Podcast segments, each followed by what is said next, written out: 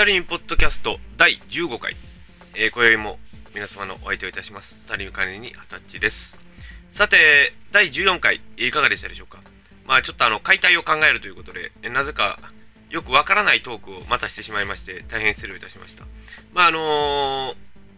ー、まあ解体と言いますとね、まあ、いろいろな 解体をお話ししましたが、まあ解体から部品取りまでいろいろ話をしてみましたが、まあ大体こんなもんなんですよ。まあ大体今のリユース社会というのは大体こういうことで、えー、環境負荷を減らしていこうという、そういう取り組みをしておるようです。さて、今日はですね、えー、普通にフリートークということでお話を進めていこうと思います。まあ、あの、私がほどほどに思うことを皆様のお耳に入れるのもどうかと思ったんですが、まあ、私のうだうだかつぐだぐだなトークをまた展開できればなと思います。それでは、またひねくれ路線で、このスタインポッドキャスト第15回始めることにいたします。どうぞよろしくお付き合いください。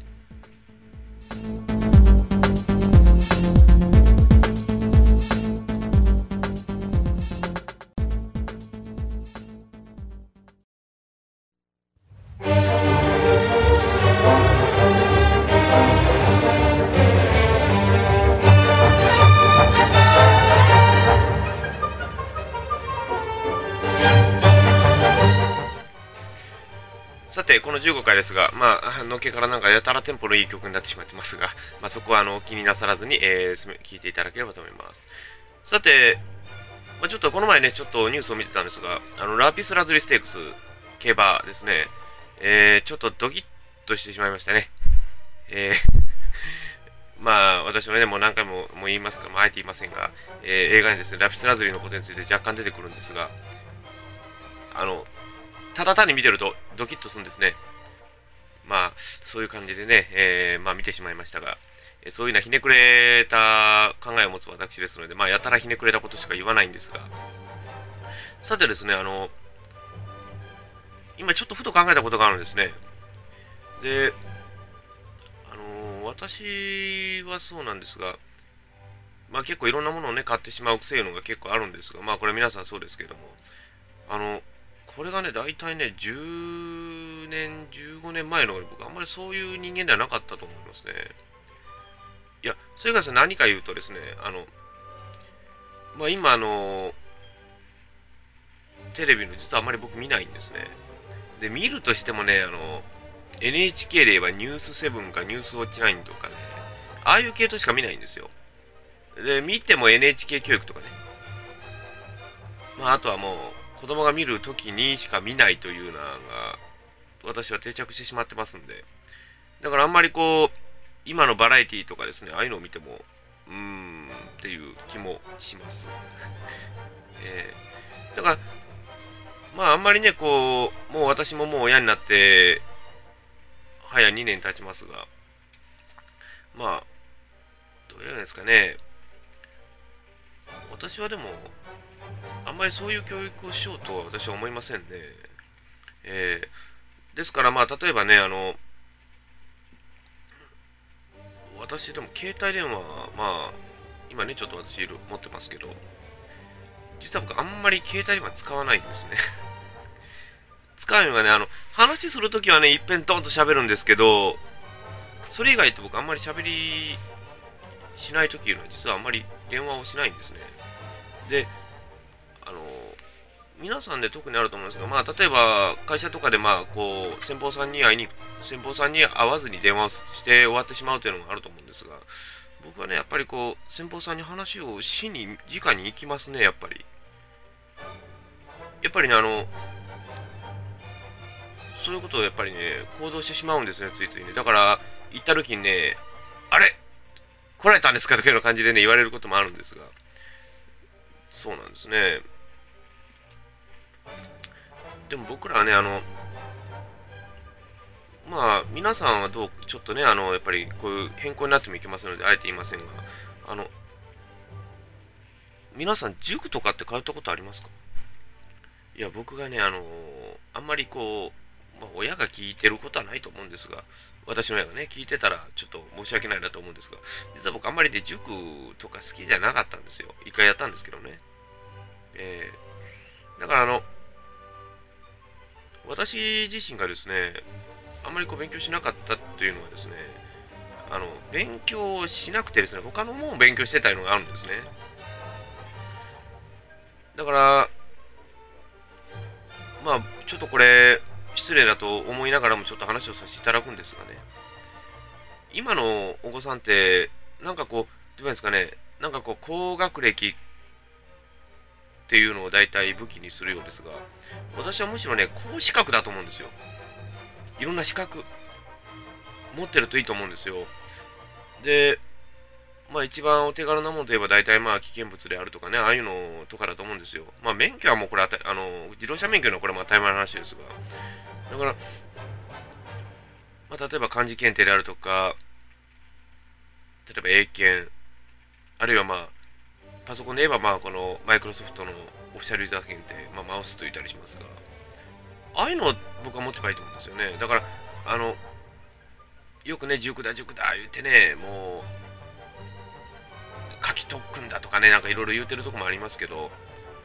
あのこれはね、もう勉強したい方でやればいいと思うんですよ。だから、無理にこう、勉強したくない子に勉強しろしろ言うてもね、僕あんまりいけんと思うんですよ。だから僕多分ね、子供が多くなった時にね、勉強しろとも言わず、塾に通えとも多分言わないと思うんですよ。だから私もはっきり言ったら、もう中高大と中高、まあ、専門ですけど好き、好き放題やったようなもんなんですよ。好き放題のことさせてもらったんですよ。ただその代わり他の勉強がね、全くできなかったというのは、これが私にとっては、もう、いわゆる汚点であるという考えでですね、ですから、僕はね、でも、親親自体がね、僕はやっぱりいけんと思うんですよ。親ってね、あの、勉強しろしろーって言うてるのにもかかわらず、何もしてないじゃないですか。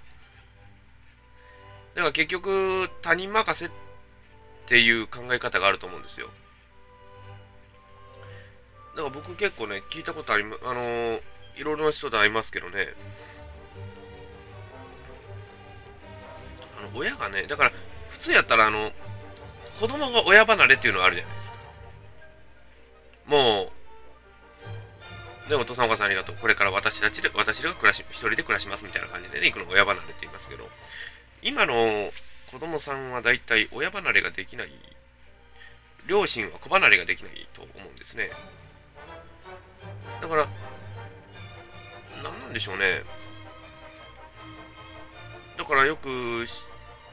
小学校、中学校とかでよく僕も私もお話を聞きますが、あの、ですかね、子供がその、やる前に親が横やりを入れるというのはね、あれ確か何でしたっけ？あの、モンスターペアレントとかよく言いましたね。今はそれがなんか発展するにしてしまって、あの、ヘリコプターペアレントなんていう言葉がありますが、あの、子供がね、好きなことをさせればいいんですよ。ただその、曲がったことをさせるなということだけなんですよ。だから例えば、ねえ人に迷惑をかけるな。もうこれはもう基本中の基本ですよ。親に迷惑、あの、親、ごめんなさい、あの、他人に迷惑をかけるなというね。で、その中で、社会に、社会にきちんとした身なりを持っていける人間を育てるというのが親の基本的なパターンだと僕は思ったんですけどね。えー、ただ、ね、やっぱり、今の日本社会、知識だとよく言う方がいらっしゃいますが、でもね、それってはっきり言って自分の個性を潰してるだと思うんですよ。自分の個性じゃなくて、知識でものを言ってるみたいな感じなんですよ。だからよくあるじゃないですか、論語読みの論語知らずなんですよ。だから、論語を読んで、それは理解しているけれども、実際の意味を知らないっていうのがよくあるんですよ。だから、それを何て言うか、知ったかぶりというか、そういうのだと思うんですよ。だから僕ってあれですが、あのあんまりこう、それ以外のことで、これだからどうですか？とかいう、あの、某テレビのコメンテーターみたいな話は僕はしません。ただ思ったことを言わせてもらってるだけなので、ただ、あまりにも言ってはまずいようなことに関しては、それはもう自制する、オブラートに進む。これはもう基本中の基本ですね。で、大体そのものだと思いますよ。ええー、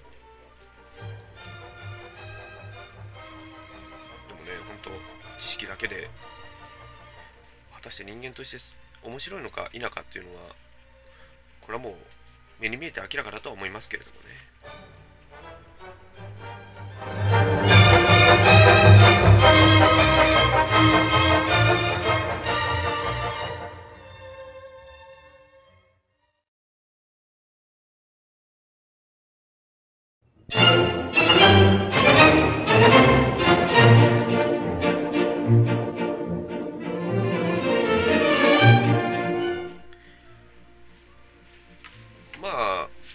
私も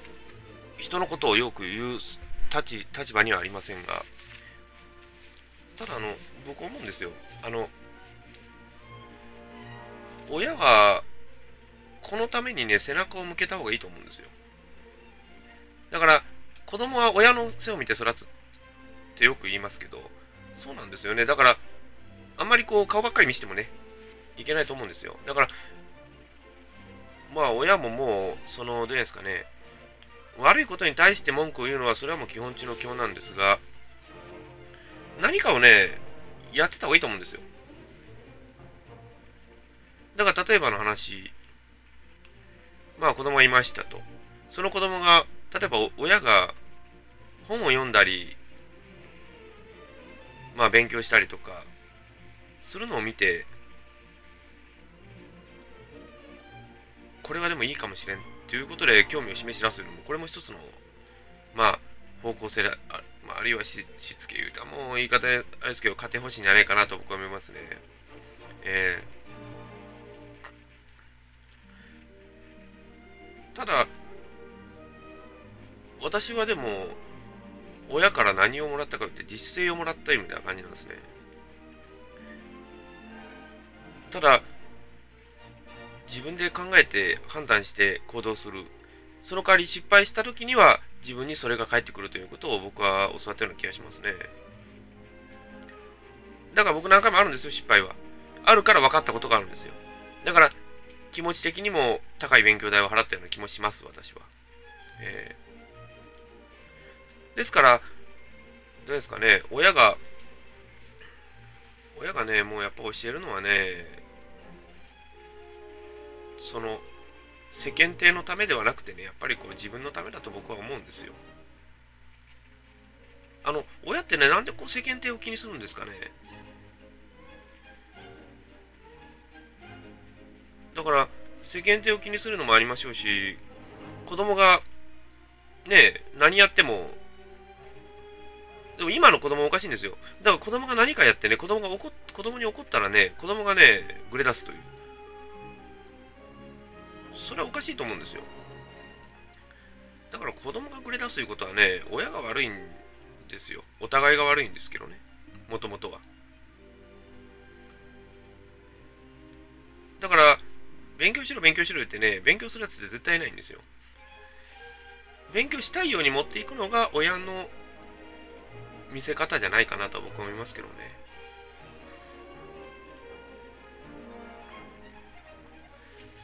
でもね、本当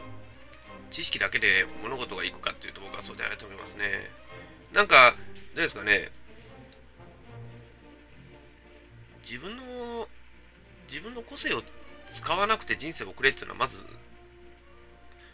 かなりな損失だと僕は思うんですよ。でも何が、そうなんですよ。でも僕は思いますが、例えば物を置いてるとしてそれを使わなければならないという過程には僕はないと思うんですよ。だから例えば絵画とかあるじゃないですか。絵画って結局見てるだけじゃないですか。でそれ以外使い物ってないじゃないですか。だから結局損といえば損だし家の家のねそういうオブジェになるんだったらそれは一つの利益でもあるでしょうし。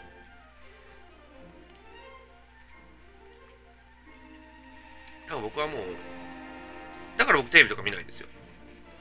だって見てもしょうがないから。だから、僕あの、ポッドキャストこうやってやってますけど、ねその間に他のパソコンがついてるか言ったら、特についてませんし。えー、でもね、その、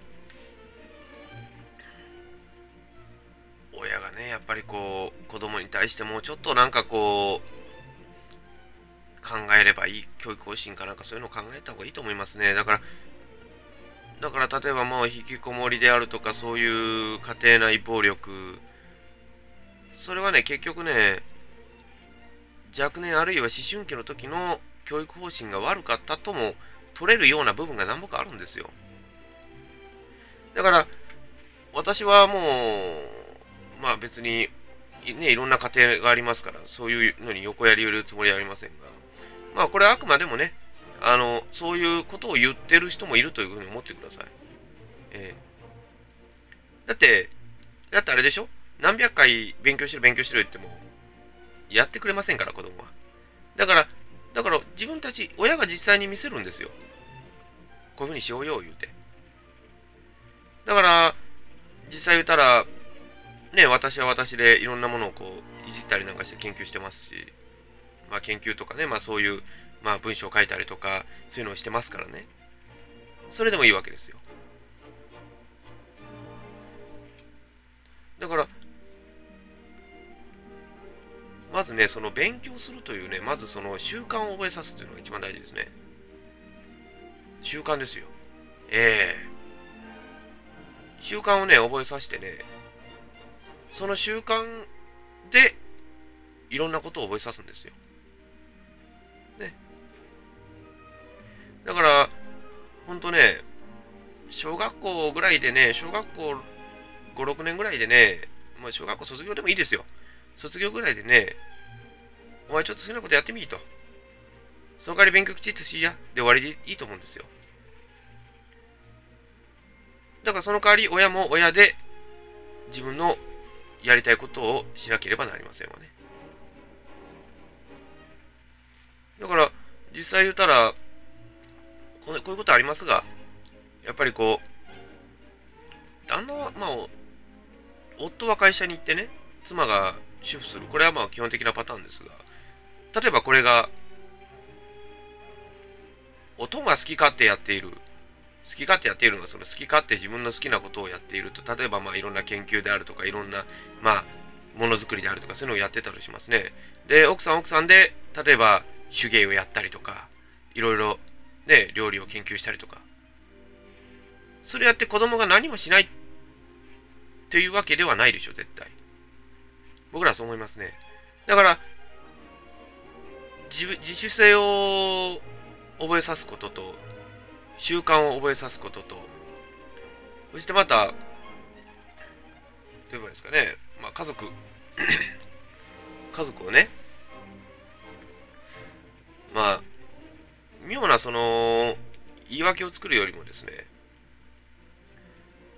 むしろ自分でさせることを好きな通りさせてあげればいいと思うんですよ。ただまあ、信がなかったら、それを皆に、まあ、親親とね、親とともどもそれを共有させればいいかなと私は思いますね。えー、まあ家庭なんて皆さんこう全部同じなわけじゃないんですからね。えー、だから、親が立派だって子供がおかしい言うことはまず親に責任があると思わざるを得ないんです。今の状況だとね。えー、だからね、ほんと、習慣、ね、あと実践、ね、もう、それから親の背を見て育つ。これが一番大事だと思いますね。えー、だから僕多分、ね、親にこれ、あの、息子に多分これしろ、あれしろ、子供に多分そうしろとは僕は多分言わないと思いますね。えーまあ、ちょっと考えてみてください。はい、お送りしてきました第15回いかがでしたでしょうか？まあちょっとね、こういう考えもあるよということで、あのー、断っておきますので、えあの皆さんそれぞれのお考えを巡らせていただければと思います。それではまた第16回でお会いすることにしましょう。